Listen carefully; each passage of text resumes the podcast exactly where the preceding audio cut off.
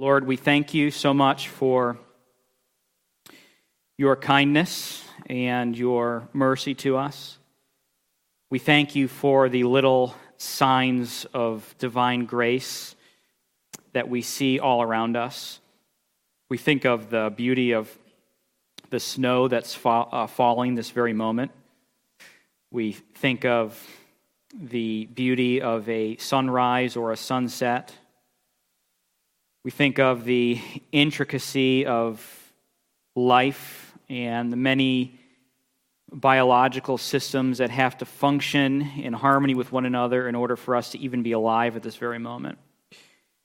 There are too many things to count or to measure, and words fail to describe to us the immensity of your grace. And so we pray that you might help us to focus our thoughts on Scripture in front of us, that you would help the message to be clear, the text would be something that changes us. We thank you for your faithfulness. In Christ's name, amen. It'll be in Amos chapter 4, verses 6 through 13 today. Amos 4, 6 through 13. Bruce Beach was a doomsday prepper from Canada who buried 42 school buses in the ground in the 1980s in order to survive a nuclear fallout. He called his compound of connected school buses underground Ark 2. His compound was supposed to house 500 individuals and it was supposed to save humanity from itself. The only problem is that Beach died last May of a heart attack. He invested years of his life in an obsession to save himself and to save humanity, only to succumb to death himself, to never face this supposed uh, apocalypse that was coming uh, that he would save humanity from.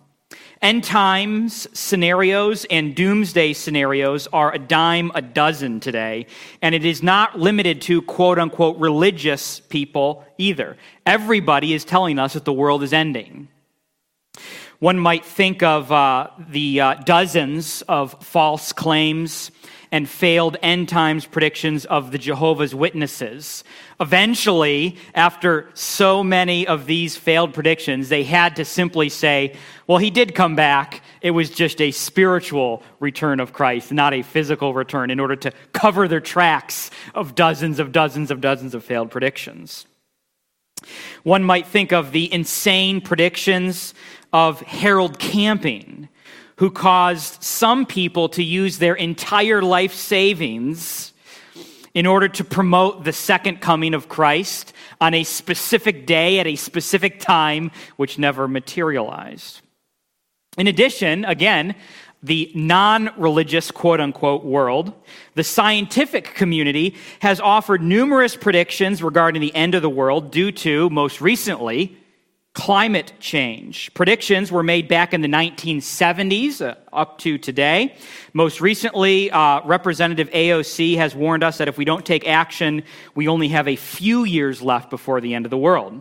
I want to read to you from uh, an article that describes one such prediction that was given by a UN uh, official in 1989. Okay?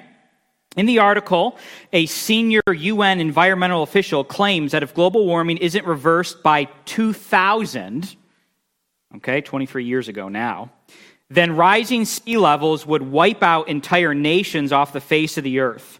Crop failures coupled with coastal flooding, he said, could provoke an exodus of eco refugees whose movements could wreak political chaos all over the world.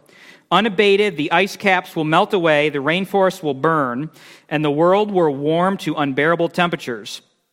Government, governments have a 10 year window of opportunity to solve the greenhouse effects before it goes beyond human control, said the UN official. That was 1989. Time and time again, from scientists, politicians, theologians, doomsday, doomsday preppers, and everyone in between, we have these dire predictions that if we don't do something now, the world will end. And while most people have a tendency to just go on with their lives as usual. Some people devote their entire lives to preparing for the impending doom. Politicians and scientists advocate for policies that are supposedly going to reverse the direction of the climate. Christians, as I've already mentioned, will spend their life savings on promotional campaigns, billboards, and literature to warn the world that it will end on a certain day and time.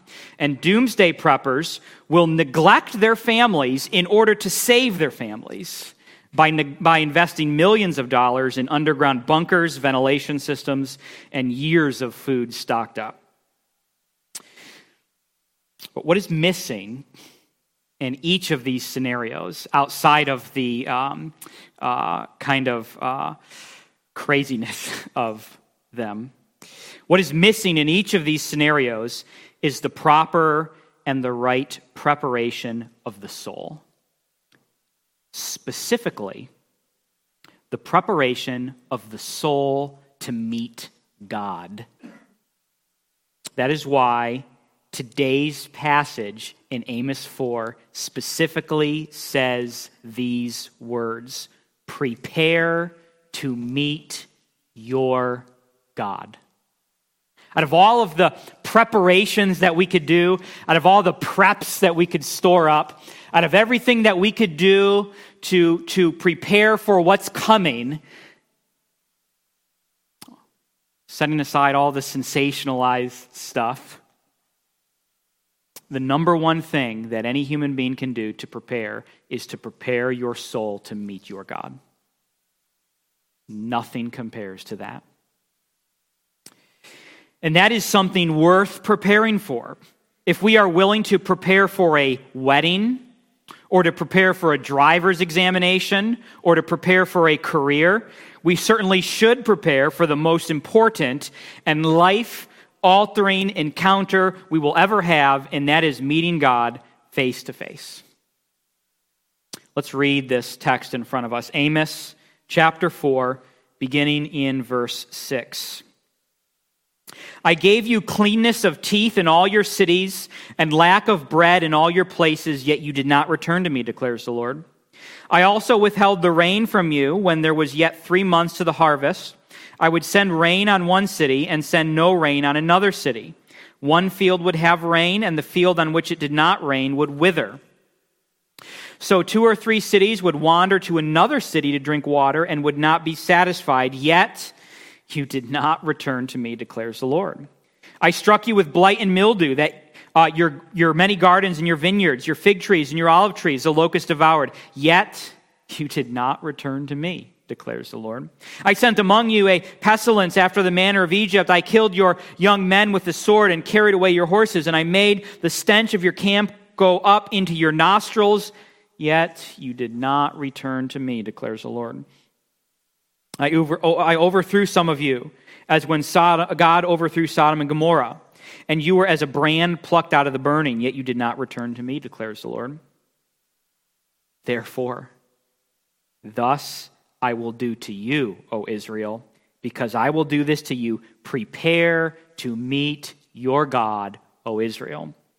For behold, he who forms the mountains and creates the wind and declares to man what is his thought, who makes the morning darkness and treads on the heights of the earth, the Lord, the God of hosts, is his name. We're going to look at these several verses today by using the following outline. We're going to simply see the patience of God in verses 6 through 11, and then the judgment of God in verses 12 through 13. I, I don't know if they've all been uh, taken or not, but I did hand out uh, an outline of the text today um, that um, kind of details uh, the direction uh, that we'll be going. So hopefully that's uh, helpful to you. The patience of God in verses 6 through 11. If I had to give to you one New Testament passage that I would say is the New Testament parallel to Amos 4, it would be 2 Peter 3 9 through 10. Okay? In 2 Peter 3 9 through 10, here's what we read The Lord is not slow to fulfill his promise, as some count slowness, but is patient toward you, not wishing that any should perish, but that all should reach repentance. But the day of the Lord will come like a thief, and then the heavens will pass away with a roar, and the heavenly bodies will be burned up and dissolved, and the earth and the works that are done on it will be exposed.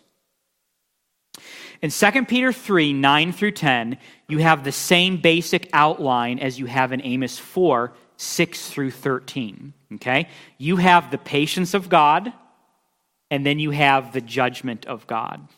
And in both passages, you have the fact that God is a very, very, very, very, very, very, very, very patient God. Okay? But in both passages, you have the fact that one day, at a time unbeknownst to you, the patience of God will wear out and he will give judgment. It's in both passages, in the, in the Amos text and in the Second Peter text. The first portion of, of Amos 4 here, uh, that, that were 6 through 10, deals with God's patience, and specifically, that patience is expressed through multiple prompts that the Lord has used in order to push Israel to repentance. Specifically, there are five of them, and each concludes with the same chilling statement. Do you see the chilling statement in the passage? Okay. Yet you did not return to me. I warned you this way and you didn't return. I did this, you didn't return. Did this, did this, did this. You didn't return, didn't return, didn't return, didn't return. Let's look at each of these five warnings in turn. In Amos 4 6, we read this I gave you cleanness of teeth in all your cities and lack of bread in all your places, yet you did not return to me, declares the Lord. What does it mean? God is giving five warnings to Israel. And the first warning is I gave you cleanness of teeth. What does that mean? Okay. This does not mean, okay, that they had toothbrushes or dental hygienists in Israel, okay? It does not mean that they got their teeth all cleaned up, okay? What does it mean to say that he gave them clean teeth? Well, the next statement kind of clarifies that for us, right? because it says um, in verse 6 I gave you cleanness of teeth in all your cities and lack of bread in all your places. Okay?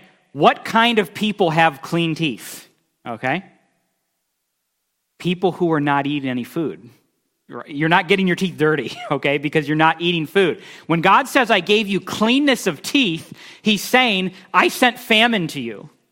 I did not allow you to eat food. To give Israel clean teeth was to prompt them to repent by withholding food. Okay, you're going to go that way? Okay, I'm going to, ta- I'm going to give you a famine. I'm going to give you clean teeth. I'm going to remove your bread from you. They were starving, and yet this did not cause them to return. One might think that starvation would prompt one to consider. I wonder whether God's trying to tell me something. And yet they entertained no such thought. The second prompt or warning is given to us in verses 7 through 8. He says, I also withheld the rain from you when there were yet three months to the harvest. I would send rain on one city and send no rain on another city. One field would have rain, and the field on which it did not rain would wither. So two or three cities would wander to another city to drink water and would not be satisfied. Yet you did not return to me, declares the Lord. This is, of course, drought. The first warning is famine. The second warning is drought. The Lord withheld rain. The Lord also sent rain, as he says, on one city, but not on another city. One field has rain, one has not. What this meant is that Israel was constantly wandering around, going from city to city. Do you have water? Do you have water? Do you have water? We need water. Same result. Yet you did not return to me, declares the Lord. The next warning can be found in verse 9. I struck you with blight and mildew, your many gardens and your vineyards, your fig trees and your olive trees, the locust devoured, yet you did not return to me, declares the Lord. After the famine and the drought, the Lord next attacked their agriculture gardens, vineyards, fig trees, olive trees, all destroyed by disease and insects. Surprisingly, we have the same statement again. yet you did not return to me, declares the Lord. Next warning is given in verse 10. He says, I sent among you a pestilence after the manner of Egypt. I killed your young men with the sword and carried away your horses, and I made the stench of your camp go up into your nostrils, yet you did not return to me, declares the Lord. The Hebrew word for pestilence means plague. Um, actually, some uh, lexicons, by the way, that I uh, looked up for this specifically said bubonic plague. Okay, it's, it's a serious plague. Similar to the plagues that God sent on Egypt, God sends plagues now not on Israel's enemies, but on Israel herself. In addition, he uses war to kill their young men, but the result is what? Yet you did not return to me, declares the Lord. The final warning is given in verse 11. I overthrew some of you as when God overthrew Sodom and Gomorrah, and you were as a brand plucked out of the burning, yet you did not return to me, declares the Lord. This is like the height of the divine warnings, okay? I mean, if you think of all of the passages in the Old Testament where God is pouring out his divine wrath and judgment on people, there's not many that, that rank in kind of the top tier. You have Sodom and Gomorrah, okay? You could probably put um, the, the global flood in the, one of these top, but you have several of these judgments that, that rank in the top. You have Sodom and Gomorrah, where the Lord sends fire and brimstone out of heaven and burns up an entire community because of their sinfulness. And now God is saying, I did something very similar to you. Israel does not want to be in that category. Okay? You can, get, you can give, give me a little warning, give me a little nod, give me a push. But if you have to take me to that level, to Sodom and Gomorrah level, okay, there's something serious going on. And so this is the height of the Lord's warnings. He compares his judgment against Israel to the judgment against Sodom and Gomorrah.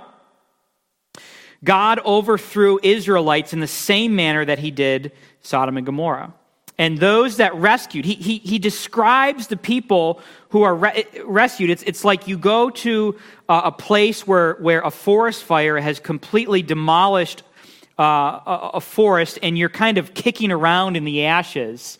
And it's like you, you kind of uncover this, this scrap of something that survived the fire, surprisingly. That's what he describes it like. You were as a brand plucked out of the burning. It's like you barely survived this judgment that I poured out against you.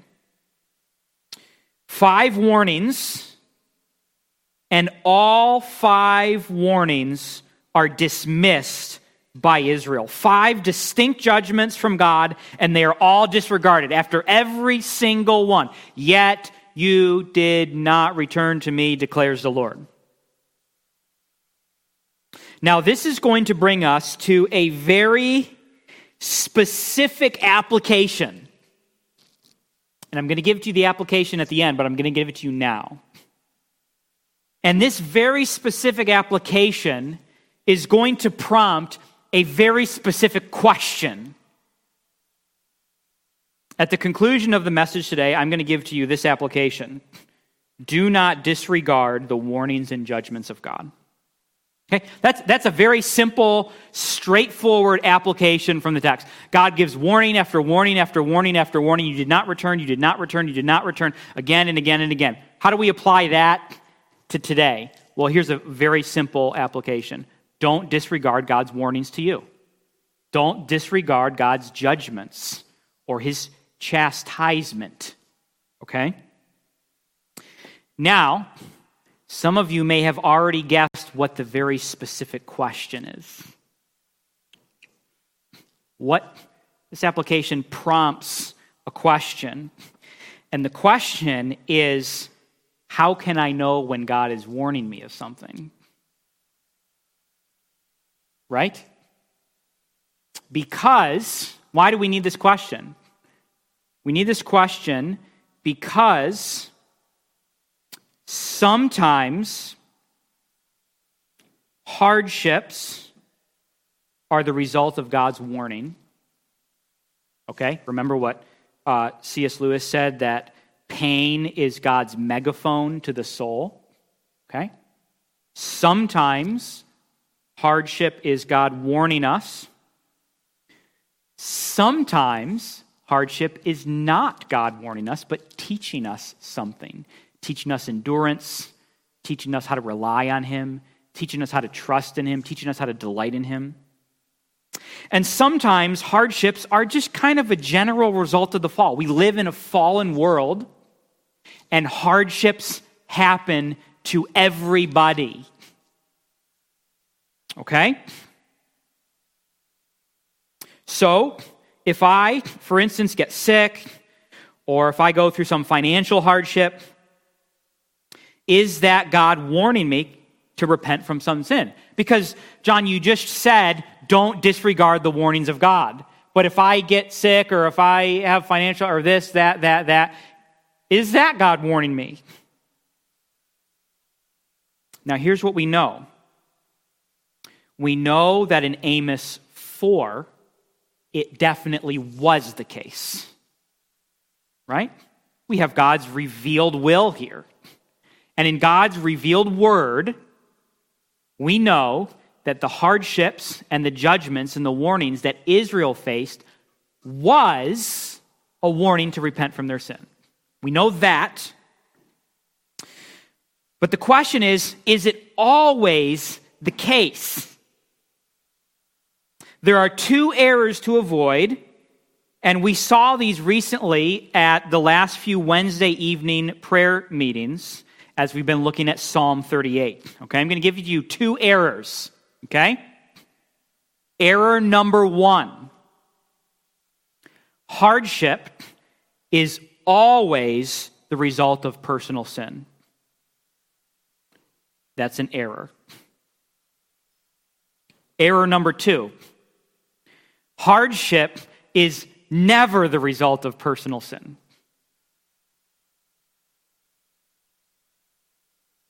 You haven't helped us at all, John, to get closer to this. okay? Now, correct theology and sound doctrine would modify these two errors so that we could conclude the following. These are true now. Those were errors, these are true. Number one, hardship is sometimes the result of personal sin. Number two, hardship is sometimes not the result of personal sin. Haven't gotten any closer to figuring this out yet, have we? The question then is how do we know the difference? You want to know the answer? I don't know. Wait, did, do you remember Friday night shepherding group? We talked about this. Remember, what is the? How do we find the will of God? And what did R.C. Sproul talk about? He talked about we have God's revealed will and we have God's hidden will. Revealed will is in Scripture, hidden will are the secret things that belong to the Lord.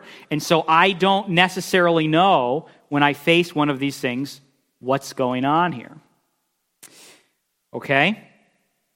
But I'm going to suggest, hang with me for a second here because this may sound a little bit odd that I'm saying this, but um, so, so withhold your judgment till the end, okay? I'm not sure that it really matters a lot that we know. And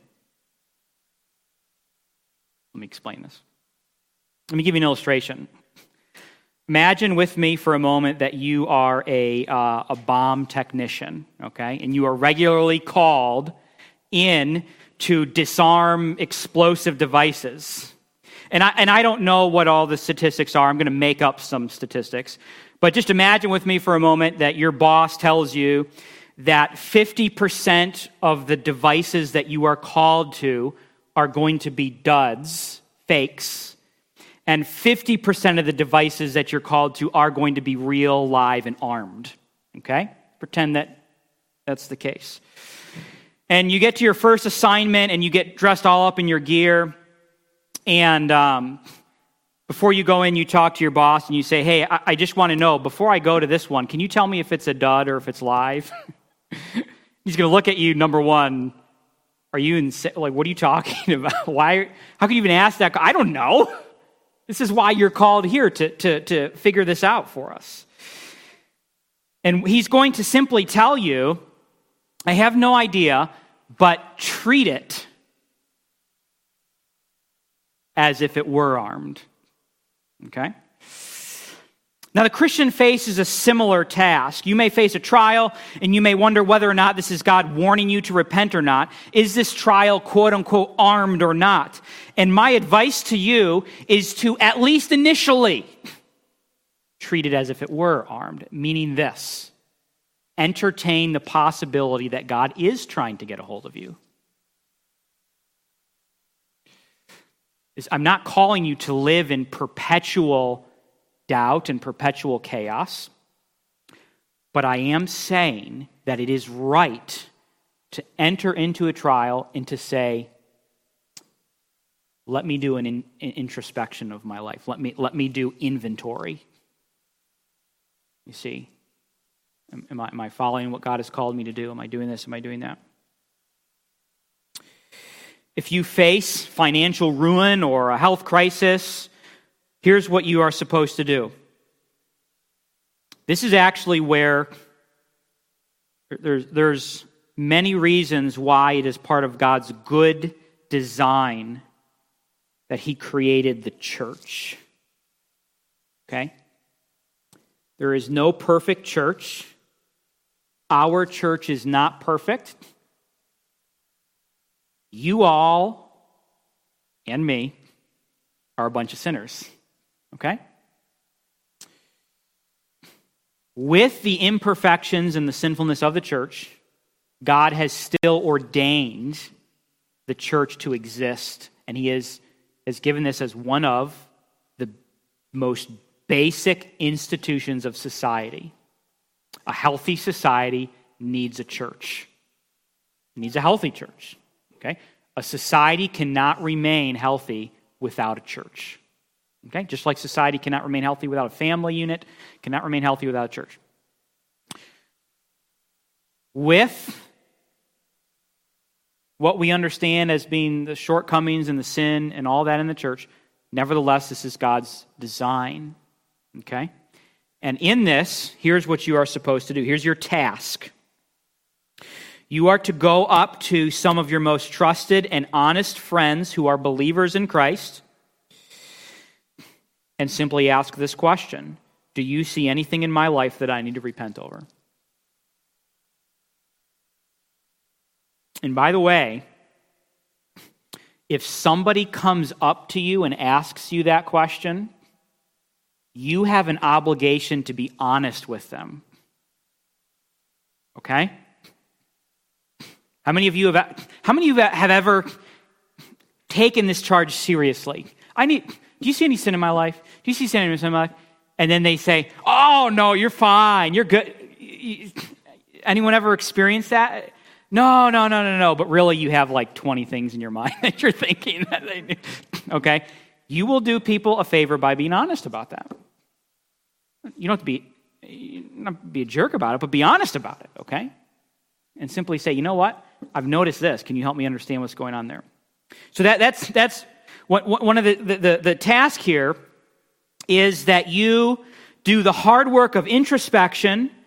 You do the hard work of seeking out a multitude of counselors, as Proverbs reminds us, and you read scripture and you pray, and then you make your conclusion. I'm going through a hardship, I'm going through a trial, I'm going through this. Help me understand, God, if there's something I need to repent over. Okay?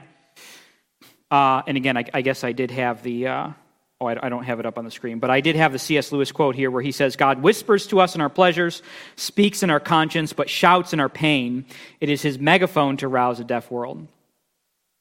So we are to simply look at this passage and we are to simply say, God gives warnings to Israel and they ignored them. Let me not be like Israel and ignore those warnings. How do you know if it's a warning or not? It's hard work. And you have to ask the right questions and seek out wisdom and pray and get counsel and all those kinds of things. and then make your conclusions. But listen to this megaphone Israel did not do. And the heat is about to get turned up in the next verse because we have in verses 12 through 13 the judgment of God. And we simply read here in, uh, in this passage, therefore, thus I will do to you, O Israel, because I will do this to you, prepare to meet your God. O Israel, for, befo- for behold, he who forms the mountains and creates the wind and declares to man what is his thought, who makes the morning darkness and treads on the heights of the earth, the Lord, the God of hosts, is his name. Okay? Let me paraphrase verse 12 for you in the, ver- in the words of one commentator. You haven't seen anything yet. He's taken them to the heights of judgment. And now he says, the most serious of them all, and that is prepare to meet your God. You have not, you cannot imagine what that is like.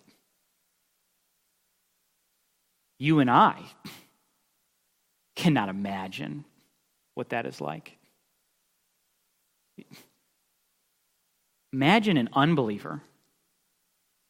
Imagine being someone who has never repented and believed in Jesus Christ, and you stand condemned before a thrice holy God, and you stand in front of Him for the very first time.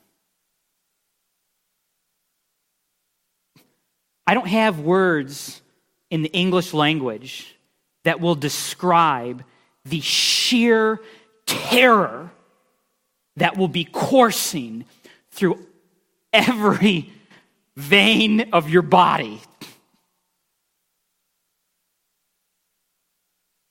You will be absolutely terrified. And you will fall on your face, and it will be too late. Prepare to meet your God. If you are here and you are an unbeliever, you haven't seen anything. Okay? You ever talk to, you ever, you ever share the gospel with someone, and I've had this happen a few times, and uh, you, you, you warn them of the danger of hell, and they respond with something to the effect of, I, I, I think, I think this is hell right here. Anyone ever had that encounter where someone says, I'll tell you what hell is. This is hell. You haven't seen anything. Pick, pick the most oppressed, the most miserable creature on this planet. And compared to hell, that's like heaven. Yes. Prepare to meet your God. You have seen nothing yet.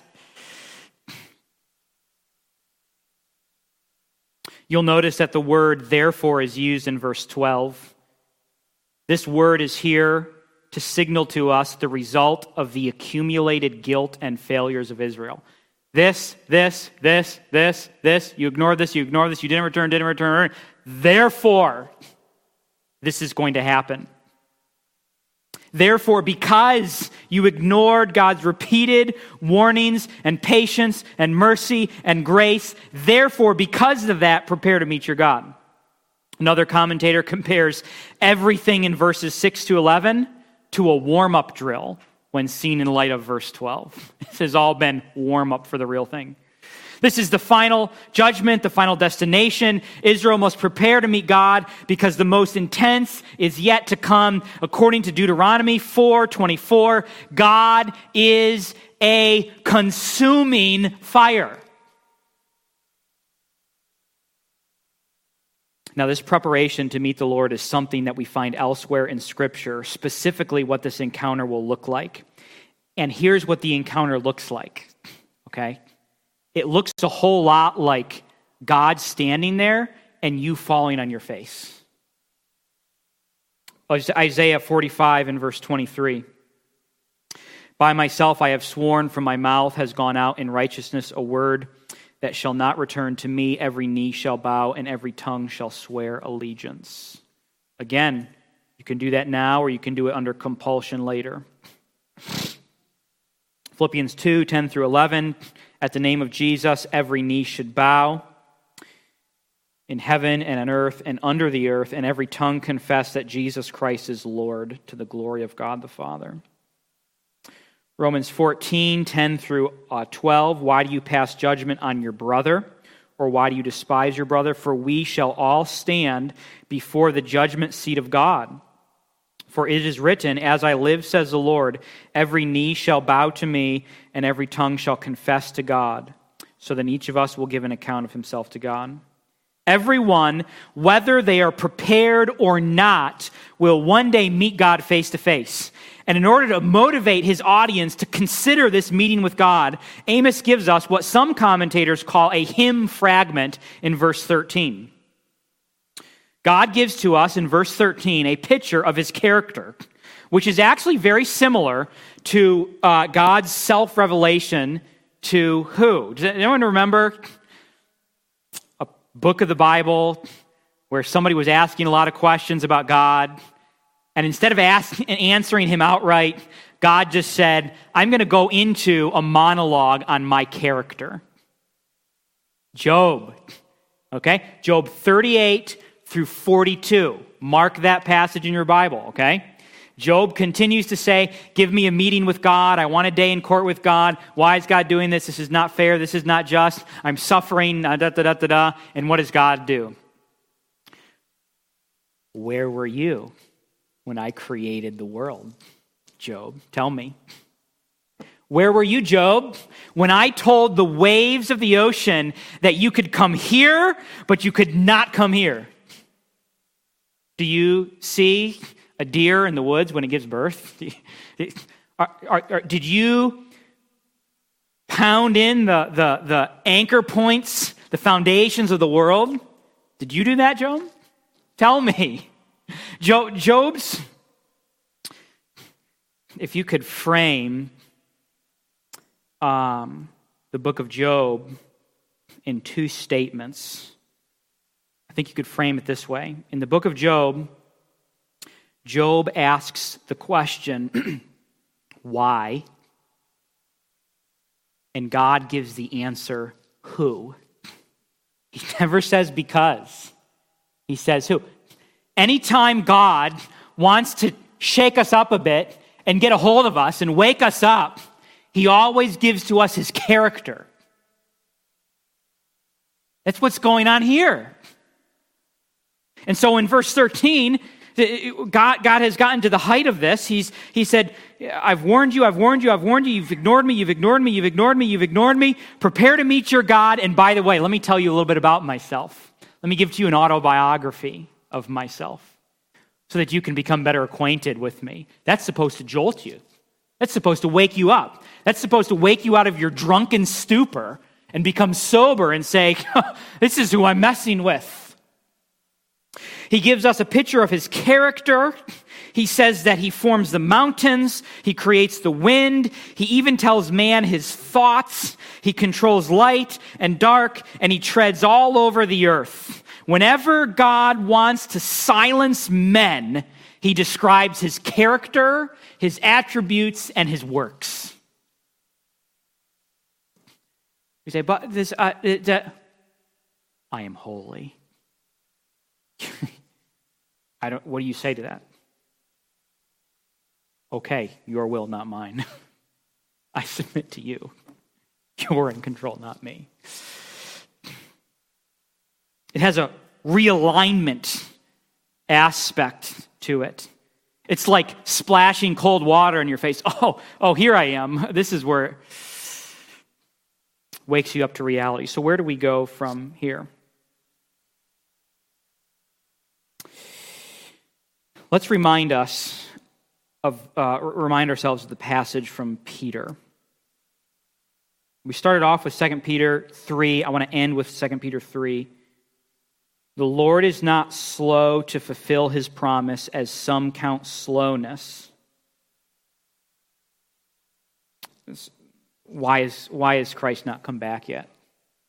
Not because he's slow or has forgotten about his word.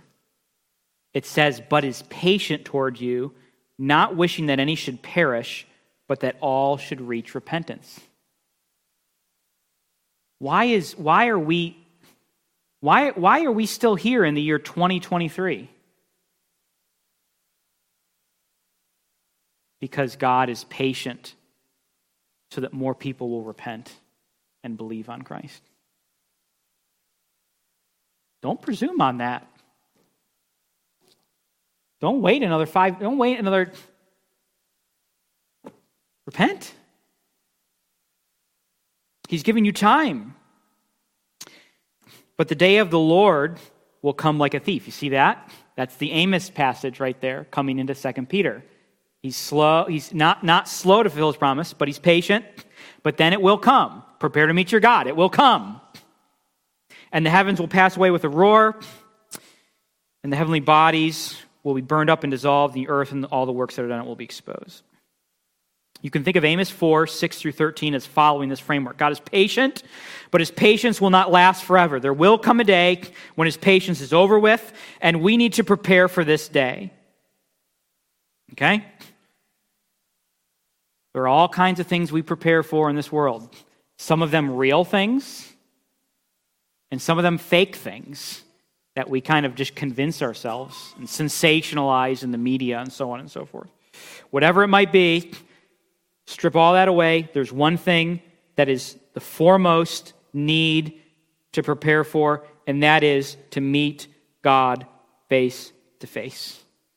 And so I have together uh, put together here uh, sometimes I do this a mixture of applications and principles that are kind of just mixed together here. Okay? The first one is kind of more of a, a principle, but that is this even with ch- chastisement, people will never seek the Lord on their own. This, this passage should teach us that.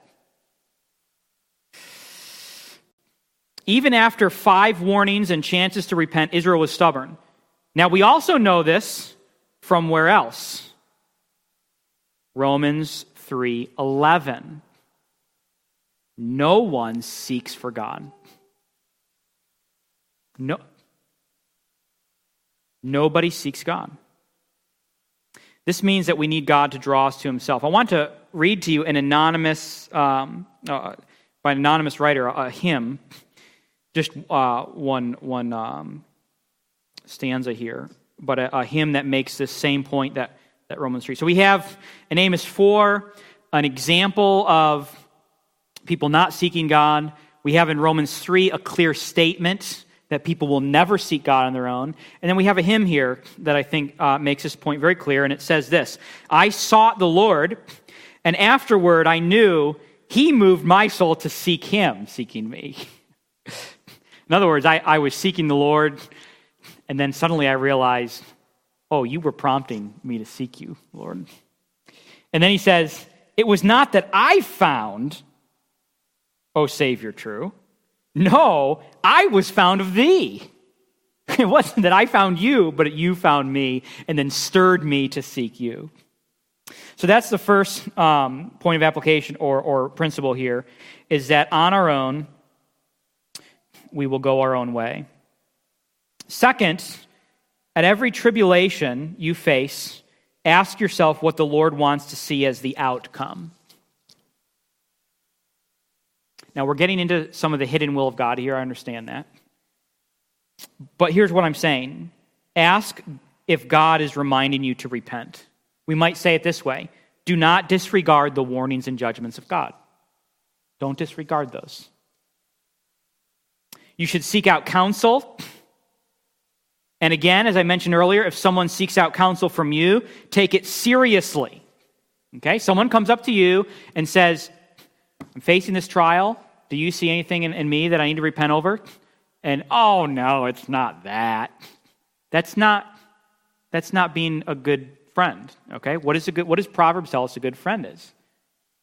Deceitful are the kisses of an enemy, faithful are the wounds of a friend. Okay? When a friend wounds you, a friend, a true friend,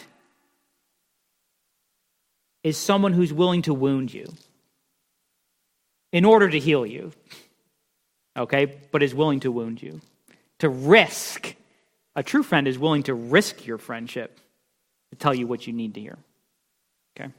So I'm saying be that person if someone comes to you. Third, we must always repent immediately. Keep short sin accounts. Okay? Repent immediately. Okay? There's one uh, um, writer uh, in, in, some of the marriage books that I've read. One, one writer uh, talks about this is especially important a, between a husband and wife. Okay? That if there is sin between you, you reconcile immediately. Um, and he gives this illustration of a husband and wife who are um, at odds with one another. And he, and he says, you should not allow anything to interrupt your reconciliation. He says if someone comes to the door, you need to reconcile before you let that person in the door. And he says if it's raining outside, you better hurry up. okay?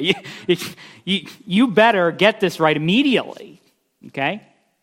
And, that, and that's one of the things that we're seeing in this passage is Israel is supposed to repent now. And, and I cannot tell you how many times I have heard people say, I'll worry, I'm going to live my life that I want now, and later I will do that.